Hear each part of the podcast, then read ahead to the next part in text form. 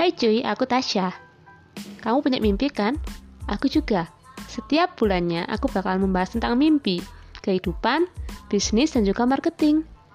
Tergantung sih, kalau misalnya kamu mau curhat ke aku juga nggak apa-apa. Karena podcast ini juga aku tujuan buat kamu loh.